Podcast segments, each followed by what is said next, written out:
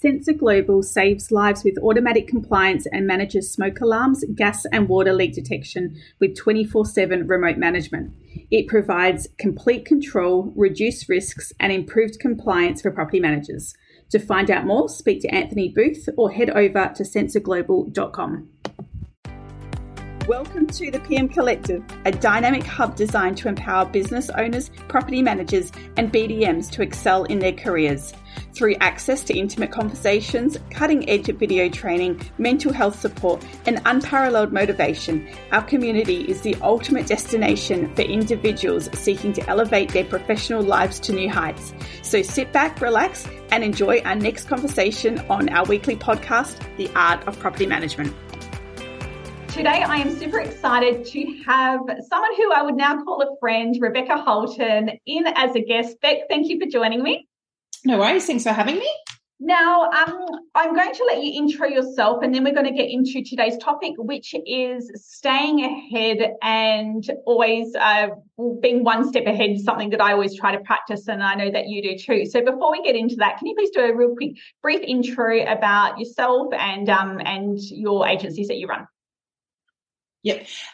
So Rebecca Halton, CEO of LJ Hooker City Residential in East Perth, and we've just taken on another office in Yokine. We've got around 2,000 properties under management, got quite a big sales team as well. And, yeah, we don't have any heads of department, so it's all just run very, I don't even know what the word would be. Smoothly? Yeah, I don't know. But what's that? Smoothly? Yeah, I don't know. It's just so it is. It's a great business, so we run it really efficiently, and So I've been doing it for 21 years. Got a business partner who's 75, been around for 40 years, and he's amazing. It's probably one of the most innovative 75-year-olds going around. But so we're just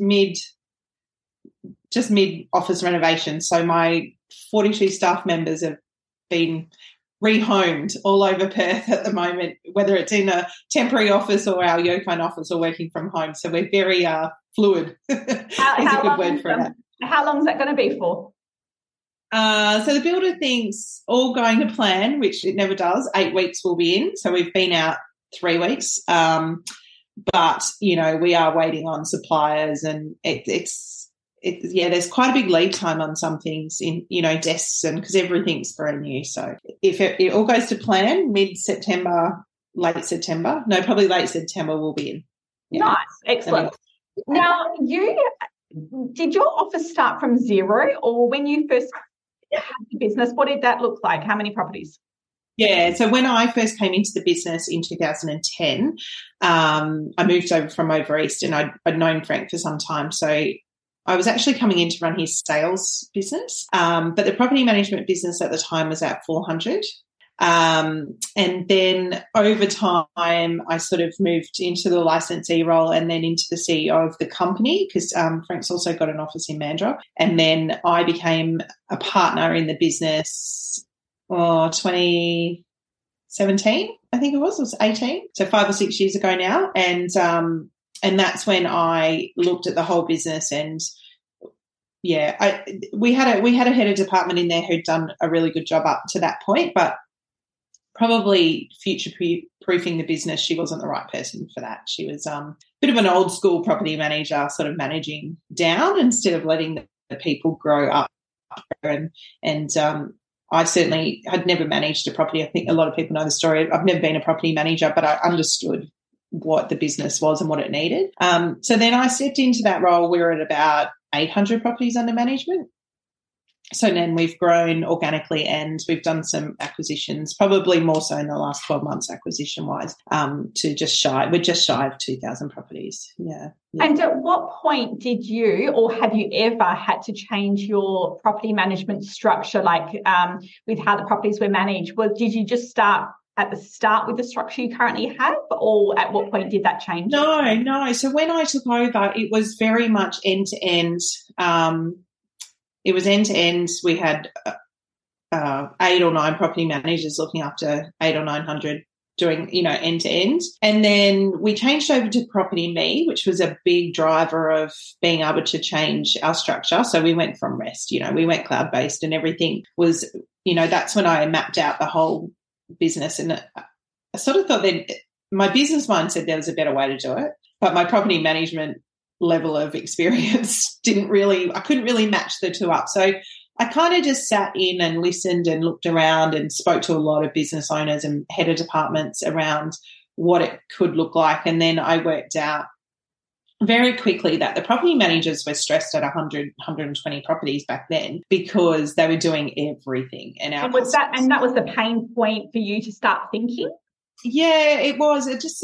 Look, when I took it over, there was a lot of complaints. We were losing lots of properties. Like, I was sort of doing the figures on the business and just getting the figures from the head of department, and we were losing like 15 to 20 properties a month. And I was like, what is going on? So then the first thing I did was change the reward structure where the property managers only got their bonuses based on being at an 80% or higher net promoter score. So that really encouraged the customer service. And then once we got that right, then I looked at, well, what tasks can we outsource and what can we make more efficient and smoother? So that was a big and that was done in consultation with the team. We sort of mapped out, well, what are the jobs you like? What are the jobs you don't like? What are the jobs that are repetitive? What could we automate? What could virtual assistants do? We started exploring that back then. And then, you know, is it a virtual assistant or is it software? And then we just really mapped it all out, looked at all the softwares out there. And this was like, I had to really switch my brain from being a salesperson type mentality to systems and processes, which is not my strength. But I think now, you know, I've always said if there's an issue, look at the system and the process first, and then if that's broken, fix it. If not, maybe it is the person. But when we sort of looked at all that, and then we brought in the VAs and we outsourced that, and then that freed up the capacity for the team, and then they started to think, oh, okay, well, you're not replacing me. You're actually helping me have better life and, you know, work balance. So they were way more open to bringing in AI and that sort of thing once they'd worked with the virtual assistants and realised that we're not just trying to replace them, we're actually giving them more capacity to look after more properties but have more time and less stress. So the first step was the VA, and then the next step was, I guess that made them more comfortable into the next step, which was the in-house. Probably the in-house inspection team. We were outsourcing inspections, and then as you get bigger and you get scale, you got to know your numbers, right? Like, we're talking about that just before. So I just worked out, well, if we're paying this much on outsourcing for inspections, how many full-time employees could I get for that, and would it look better? Just the communication within the office around those inspections and things, and it did. It changed. Yeah, because this was a question that was asked to me not long ago, and that was, at what point do you go from outsourced inspections to bringing it in-house? And it's not necessarily just the cost that's a factor. It's also the fact you've got an extra team member, how it works, another desk and things like that. So it has to be, I'm just assuming it'd have to be quite a bit more, but a bit more than the actual cost replacement as well. Yeah, like, you just weigh it up. So I looked at, you know, you can do rough numbers. You look at how much you pay to outsource, you know, to a third party, and then you work out how many actual routine inspections, PCRs and finals your business does, and how much would that cost you to outsource. And then, is that a full-time person? Is that enough? And you can really work it out on any scale. You might just get a part-time person in to do it when you're a bit smaller, but definitely that freed up.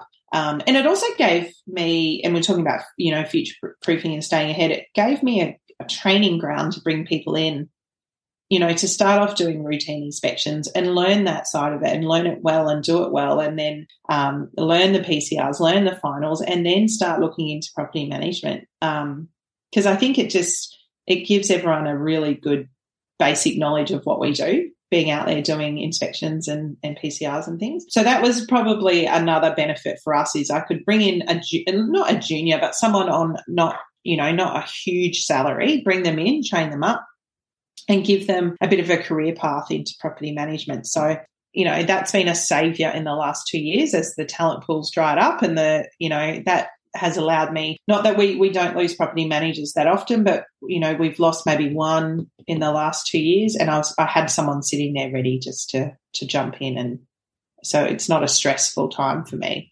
Yeah. Which, you know, I know it is out there in the marketplace at the moment. Do you feel that, like, I know that you're really happy with the structure that you guys have got at the moment. It's really working well for you guys. Do you think that there could be another, like you've already, you know what I mean? How do I word this? Another level, or is there another level? Like, or I don't know. I do. I think so. I think, you know, as consumers' expectations change, and as employers' expectations change, and as my expectations change, I think you have to be open that there is something better and different out there. And like you said, at the moment, the pain points we have aren't really big enough to look for that. But I can definitely see, you know, I often look at, well, what does our business look like in 12 months, and what are we doing today to get to that? Because if you're in a growth mindset, that's how you should be thinking all the time. If you're not in growth mode, well, you know, why would you change it? But if you're looking at adding on, you know, another portfolio, or you want to acquire, or you want to do some organic growth, well, there's no point growing if you're losing out the other end and your staff are unhappy. Like, so I think, yeah, I think there definitely is. What it looks like, I don't know. I've got a couple ideas in my head around, you know, some new things we could do, but it's all everything we do is increasing the customer's experience, and is it increasing the team's experience? And if it's a yes to both of them, it's 100% all in, let's go. But if it's like it's what the customers are calling for, but it puts too much pressure on the team, well, then we look for, well, is that a software that would do that, or is that an outsourced thing? Because, yeah, it's probably just balancing where that is, because what the customers want and what the team want to do sometimes are completely different. Different, yeah. You mentioned that, you know, if your office isn't in a, you know, the growth mindset, and the first thing that came to mind is what sort of office wouldn't be in a growth mindset? Like, what are there offices out there that go, I don't want to grow anymore? Stay with us. We'll be right back. Many real estate agents across Australia confidently refer Property Insurance Plus to their clients as they recognise the price and benefit value of their policy combined with the client-focused service they deliver. They offer a comprehensive building and landlord insurance facility and have formed a powerhouse to present the very best in investment property insurance. Contact PIP today to find out more.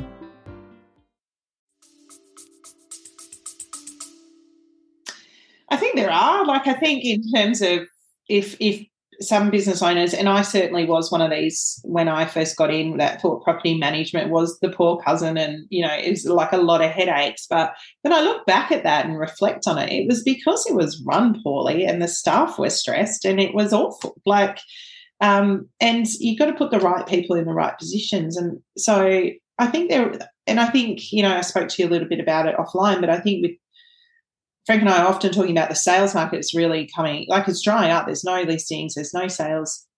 So businesses who are more reliant on that sales income and property management's always just been a little bit of a bonus, now are going to look at it and go, well, that's not going to cover the cost of my business. It becomes a big burden. So they might flip into growth mode, hopefully really quickly, and thrive through it, or they might just say, look, I can't go through another pre-COVID time. Yeah. And that is the decision they'll have to make pretty quickly, I think. Yeah.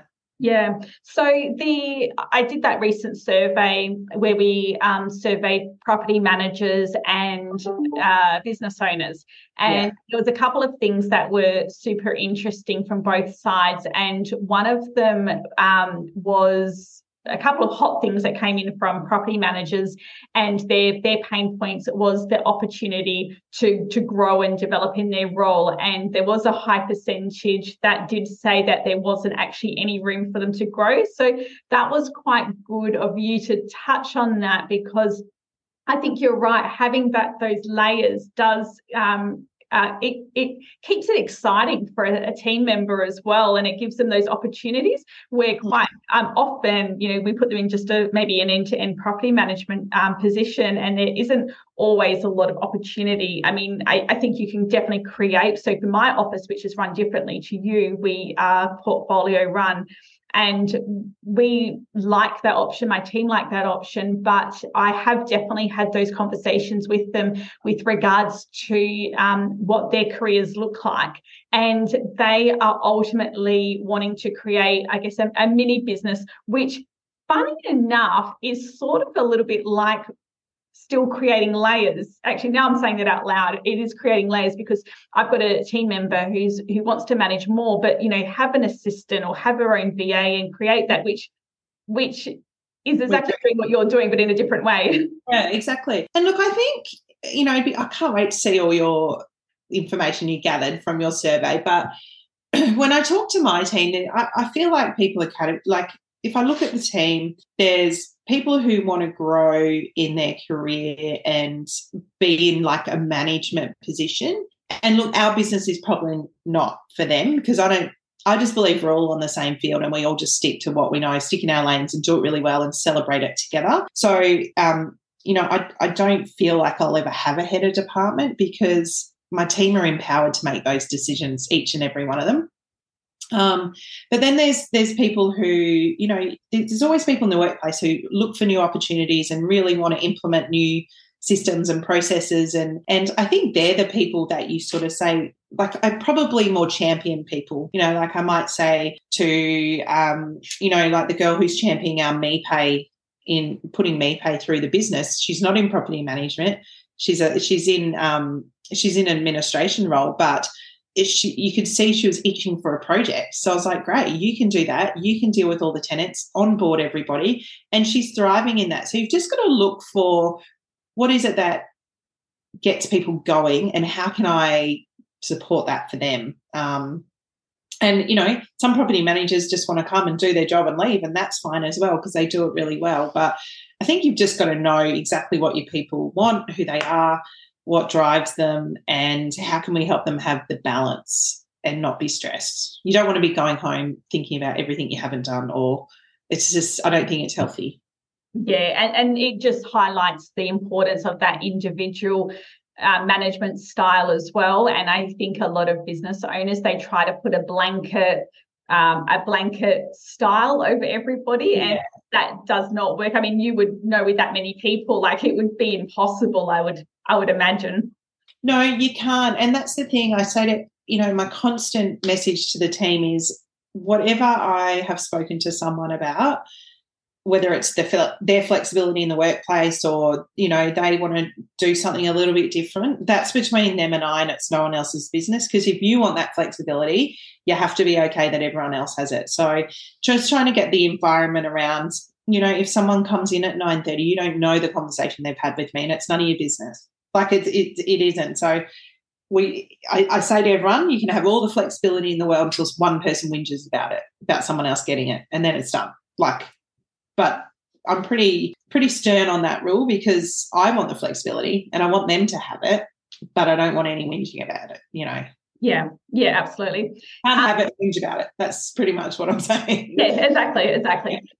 Another thing that came out of the survey, which surprised me a bit because I probably personally brush over it a lot as well, but was the property managers talking about their environment that they're in. And there was a lot of complaints with their office environment. And in my mind, as soon as I was reading these comments, I thought to myself, gosh, what a shame, because that is such easy things to fix. So there would be people, there was complaints of, you know, air conditioning, heating, old kitchens, open plan, private offices, like just real, in my mind, cosmetic-y things. Yeah. And I thought to myself, gosh, if you have a really nice, open, transparent team, surely these things can be easily resolved, you know, in the office. And they you don't have to be having your team whinging about these things. My gosh, there's bigger things to whinge about.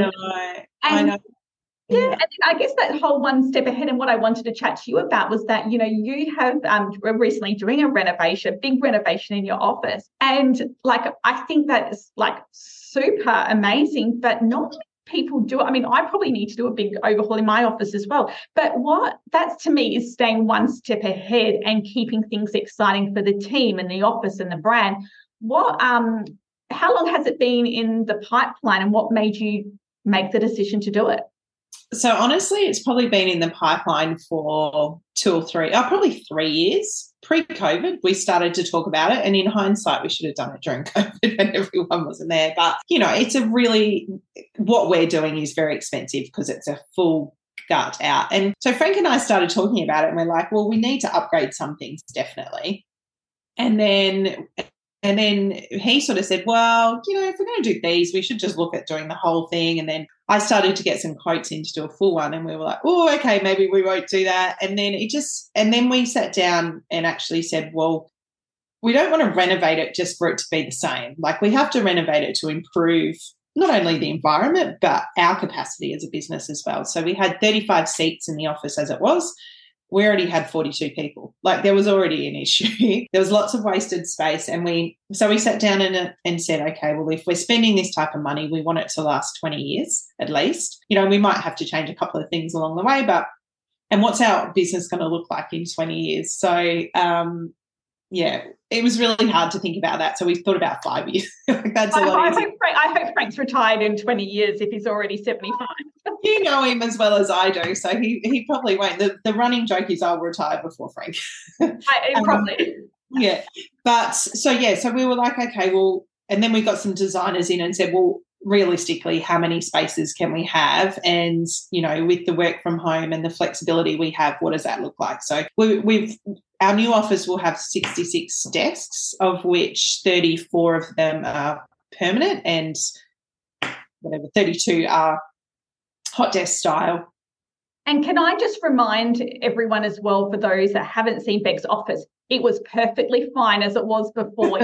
It was probably nicer than a lot of offices. It had the coffee machine at the front. It was lovely. Yeah. And so that's, I guess, where I love the confidence and the innovation and the growth plan to go, you know what, like, this is the next step, because it's such a big investment for you guys.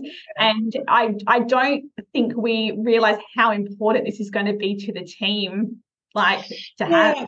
I think so. I think, you know, you can keep doing things the same way and get the same results, and you know, there's nothing wrong with our business. It's a very good business and great people. But at some point you've got to go, well, what's next and how does that look? And you know, probably even bigger for Frank to say at his age and his stage of his career to agree and go ahead with it. But I think the change will, you know, it'll be the change we need to go to that next level. And it's very superficial and, like you said, very cosmetic, but the energy it's going to bring to the business, you know, it's going to attract different clientele. It's like you said, it's future-proofed now that we could go and acquire a business as big as ours and just plug it in. And that's, you know, that's the mindset we want to have every day, is that growth mindset, not just small growth, really big growth.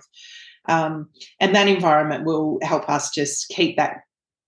We've got to, you know, that's a big cost that we've invested, so you want to see a return on that. But B, it's just that nicer. It's a little bit nicer to come into work every day and, you know, have the even better coffee machine, and we've got sparkling water on tap, and, you know, it's just a couple of little things that we've made that will make it people really proud to come and work there. And they're super expensive, those sparkling water taps, because I've wanted to get one in my office and I'm being too tight to get one.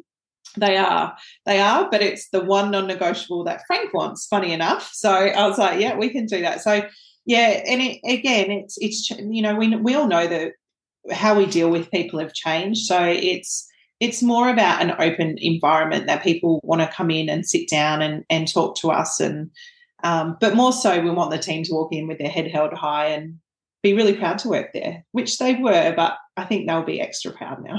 Oh, absolutely, 100%. There's a saying that says that if you stay the same, you might as well go backwards. Like, yeah, that's, exactly. And that's exactly what you're doing by keeping the same office environment, maybe the same, you know, office structure and style. And I just think it's so inspirational for people to listen to yourself, who does have that successful business, yet still is not naive to the fact that you need to be one step ahead and you've got to be evolving with it. Because from the results of the survey, one of the questions was, you know, about programs, for example, and, you know, what would you need to, you know, manage more properties? I think the question was, and the majority of the answers from business owners were, we don't need any new programs in our office. Like, we don't need any new technology. And I thought to myself, how close-minded for people to actually think that, because you and I have very low tech stacks, you know, good businesses. Yeah, I'm still open to the fact that there is even another better way. And I would always be open to knowing what's out there. And I think you don't know what you don't know. So yeah. I know that you're the first one to jump on any new demos, just to simply know what's about. Yeah, look, I'm probably guilty of not doing as much lately because we've got so much going on, but I just don't think you can have a closed mindset at all, and as a leader in a business, because that will filter down to your team having that closed mindset. And the minute that happens, I think it's a bit of business suicide. It's a bit like it's always been done like that. So, you know, why fix it if it's not broken? Whereas I'm like, let's fix it before it breaks, or let's improve it before it breaks. You know, the prevention's better than cure type style of running your business. But it also keeps it exciting for me. You know, I get a bit bored even at the size we're at. I'm like, well, what's next? I'm bored, you know. But yeah. You've got great people around you doing everything. I'm not stuck on, you know, I'm not dealing with any complaints. So you just got to, I'm looking probably more of a personal satisfaction. What's new? What can we do? How's it different? And then I love speaking to people like yourself, who sometimes you say things and I'm like, oh, that's incredible. Like, I never would have thought about that. And so I try and look for that in other industries as well. I look at what they're doing and go, well, could we do that in our industry? And I've been going to a lot more out of industry conferences lately, like just different random stuff. And just sitting there going, well, just open up your mind and think about, well, what could we implement that works here? Mm. I had the exact same conversation with someone the other day about how I'm loving going to non-real estate industry training and talking to non-real estate people, just to really see, like, because at the end of the day, I feel that business is business in any category. They all ultimately are sort of run the same, you know what I mean? And they all have the same aim at the end of the goal at the end of the day. So they are all comparable, all different industries and trades and things like that. Yeah, so. And I think it's all just more, what can you do with your people? Like, your people are your business, right? And without them, I know I've got some key people in the business that, you know, especially over the last couple, probably 4 or 5 weeks, had some personal stuff going on that I had to step out of the business and literally had to step out the day they started knocking walls out in the office, when I probably needed to be there the most, but could confidently step out and know that some people would step up and just make the right decisions. And I actually didn't think about it and came back and, you know, surprised. Probably done better than when I was there. I get in the way sometimes. Exactly. And I think the last thing I just want to touch on is the fact that you are creating room to grow. But it's also the fact that you have created space to have more growth. And I think that that's another thing that a lot of business owners don't currently do. They wait till they need something and then they make the change, where you have now created more space for, you know, I don't know, another 20 people to allow for that growth. And I think you do have to have that energy and space available. And it will happen, you know what I mean? As even with new staff members, I have brought new staff members in before I've needed them, not when I've needed them. And that's a very easy way to stay ahead constantly. So you do that, I think, quite well. And do you do that with your staff as well? Yeah, I try to, definitely. I mean, you've always got to balance your books, you know, and make sure you're not overstaffed. Because I think when things are going well, it's really easy to throw people at problems, right? And I think before COVID, we were all a little bit guilty of it, where, you know, like you said before, someone might say, oh, I'm flat out and I don't have time. So as a business owner, you go, okay, well, what do you need? All right, let's get someone in to assist in that area. And that was generally the old school mentality of fixing problems, especially with a lot of business owners being salespeople. I'll just throw people at it because I don't want the problem of property management. So you've got to really be careful. I always sort of say, okay, well, what's the problem? And first of all, is it something that our VAs or inspection officers can already take on, or someone else can take on in the business? Can we kind of restructure internally? And then if you can't, okay, well, is it a software piece? Like, is it an upgrade? Is it something else we could look at? And if all those things are a no, it's like, okay, well, if we get a new person in, what does that mean? And how do we grow that person? Like, so yeah, we always try and say half a person ahead in each sort of area. So we might have one person who, at the moment, I've got a person who covers all the holidays for PM, so can sit and be a PM, but also can do that for inspections. So if everyone's on board for the day, she will pick up inspections or just do whatever's needed, sort of a floating role. And she's the person who'll be the next to take on a portfolio in the growth plan. Yeah. But again, they're really hard people to help because they really want a portfolio. And if you take too long to give them one, they'll look elsewhere, but they're really talented people who've got all the skill. So you've got to really make sure you're communicating all the time with them. So, yeah, I do. I really do. And even in, you know, our admin team with the sales, I always try and have an extra half a person, especially with a lot of women. You never know who's going to fall pregnant or there's so much going on. But, yeah, it is like I understand we're a bigger business in the real estate space. So when you've got scale, it's easier to stay ahead in terms of that stuff. But there's so many opportunities out there with traineeships, you know, school, return from sort of, you know, mums who want to return to work but not full-time, just got to be a bit open to what that looks like. Yeah, I mean, even when I was at, you know, maybe 300 properties, I was always trying to stay half a person ahead. So I think that that's actually something that even the smaller portfolios should be able to always have. Like I've got at the moment the trainees and they're my extra people. So they're people that I don't actually really need as such to run the business, but they're definitely helpful. And so they're actually my extra person or my extra head that is a bit of a bonus person.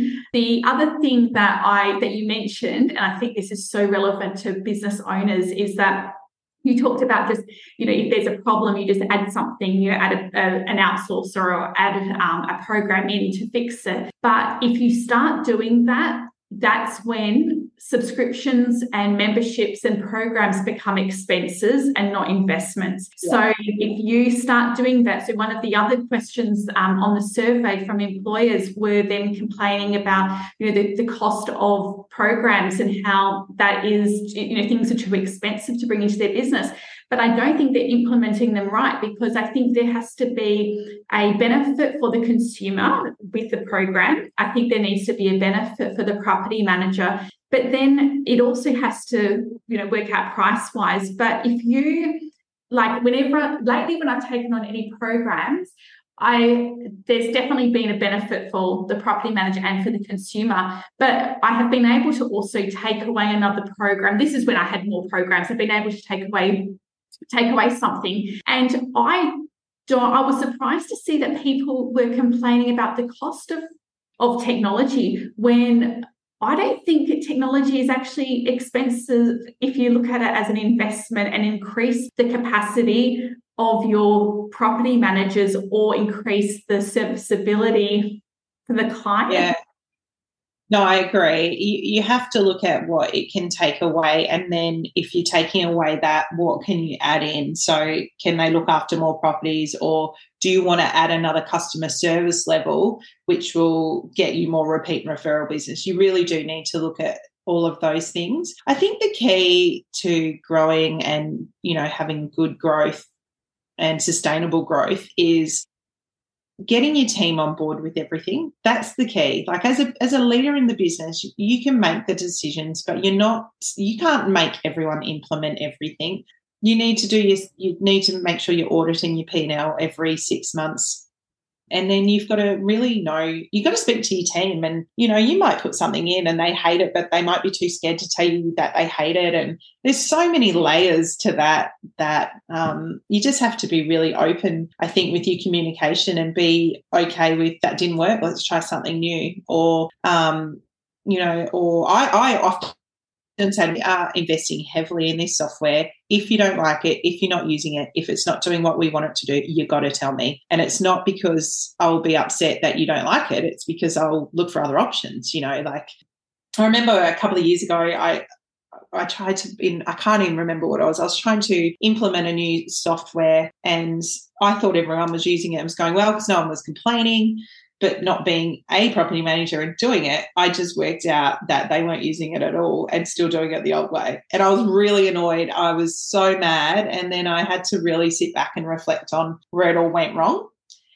And I sort of asked the question, well, why didn't anyone tell me? And they said, you were so passionate about it. We didn't want to let you down. So we just didn't use it. And I was like, oh, well, that's kind of letting me down in a different way. But, yeah, so you just got to work out how that works. And, just check in, I think. Just check. You don't have to be on it all the time. Just check in with everyone. And in we don't really have regular meetings.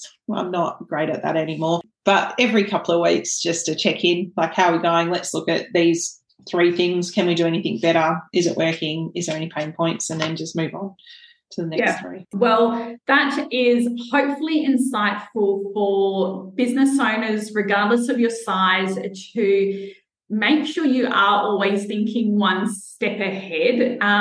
Definitely considering your office environment, even if you actually think that it's actually pretty good, I would definitely encourage some feedback from the team just to see, what could be better. Is there something that they would like? I mean, it might be a sparkling water tap. It might, I don't think people don't underestimate how little it could be and how easy it could be to fix. Like that, I guess, is my main thing, because and how much that could definitely improve the productivity and the culture within your office. And I think even the fact if you just ask would, that would be nice. Absolutely. And again, it's just that staying one step ahead there. Second thing, staying one step ahead is definitely with the technology and monitoring all of that. And, my final thing to leave people with is be open to demos. And I've always, my statement I always disclose as soon as I have a demo, because I hate the whole salesy vibe, is I always say to them, listen, this product might not be for me, but I like to know about these products so that in 6 months' time or 12 months' time when I've got a pain point, I know what's available should I need you. And that sort of stops that whole salesy pitch, if that's what you want to sell to. We don't have time to be sold to. That's for sure. No, it's like, just tell me how much, what's going to save me, give me the basics. And they always like to save the price to the end, and it's like, oh my God, it's so drawn out. I know. I actually said, I said to, one of my BDMs the other day, I'm like, you know what, tell them your fees up front and then show them why we charge this. Because otherwise they're sitting there going, how much is it? How much is it? How much is it? How much is it? Not listening to what you're saying. Whereas then if you tell them the fees and then they're actually listening to go, well, am I going to get value for those fees? And so, it's a very old school sales tip, keeping the price to the end. And I love that you say that, because as well, I think what you'll find is that if you keep the price to the end, they're still sitting there thinking about the price and not actually listening to the value that you're bringing. So you've just wasted your whole celebration. Yeah. Whereas you say it at the front, show them how you will add, show the value you get for that. I reckon they'll sign a lot quicker than if you're. And that will finish off our, staying in front, is that by listening to podcasts, listening to the way people do different things is, again, a way of staying one step ahead. Because I know with the fee schedules, I always just email them off. If anyone asks, I email them. I actually don't try and get that in-person appointment. And a lot of people still try to get that in-person appointment. And I don't, because I actually find that it's easier to do it my way, and I don't think there's a difference. times, and I'm not saying that my way's right, but I'm definitely saying be open to listening what everyone else is doing and what's working and what's not working, so that you can stay a step ahead of what. I think also just be proud of your fees, hold your fees, be confident with them. And if someone's shopping for the lowest fee, well, you're not their agent anyway. So why waste an hour out there with them? You're trying to sell to them. Oh, yeah, that's fine. Waste your time. Yeah, yeah. Excellent. Well, thank you so much. I always love having a chat to you, and I hope that definitely gives people some things to consider within their office and within their team when it comes to staying a step ahead. And I know Beck is an open book, so feel free to reach out to Beck or myself if you ever want to have a chat about sort of structures or how to even put plans in place or new products in place with your team if you're finding that it's hard to get some people on board. I'm sure you would be an expert with that. Don't be an expert. Thanks, Jake. Lovely chatting. See ya.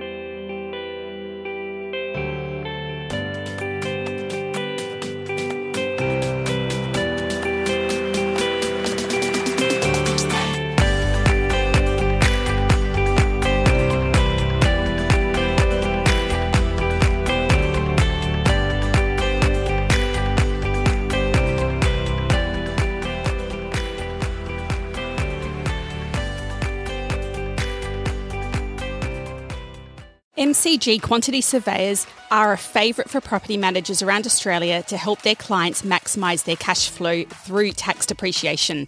I love how they place a strong emphasis on industry-leading education and data releases that they share with our community, and because they support the property industry so much, it is a no-brainer to use them for all your tax depreciation needs.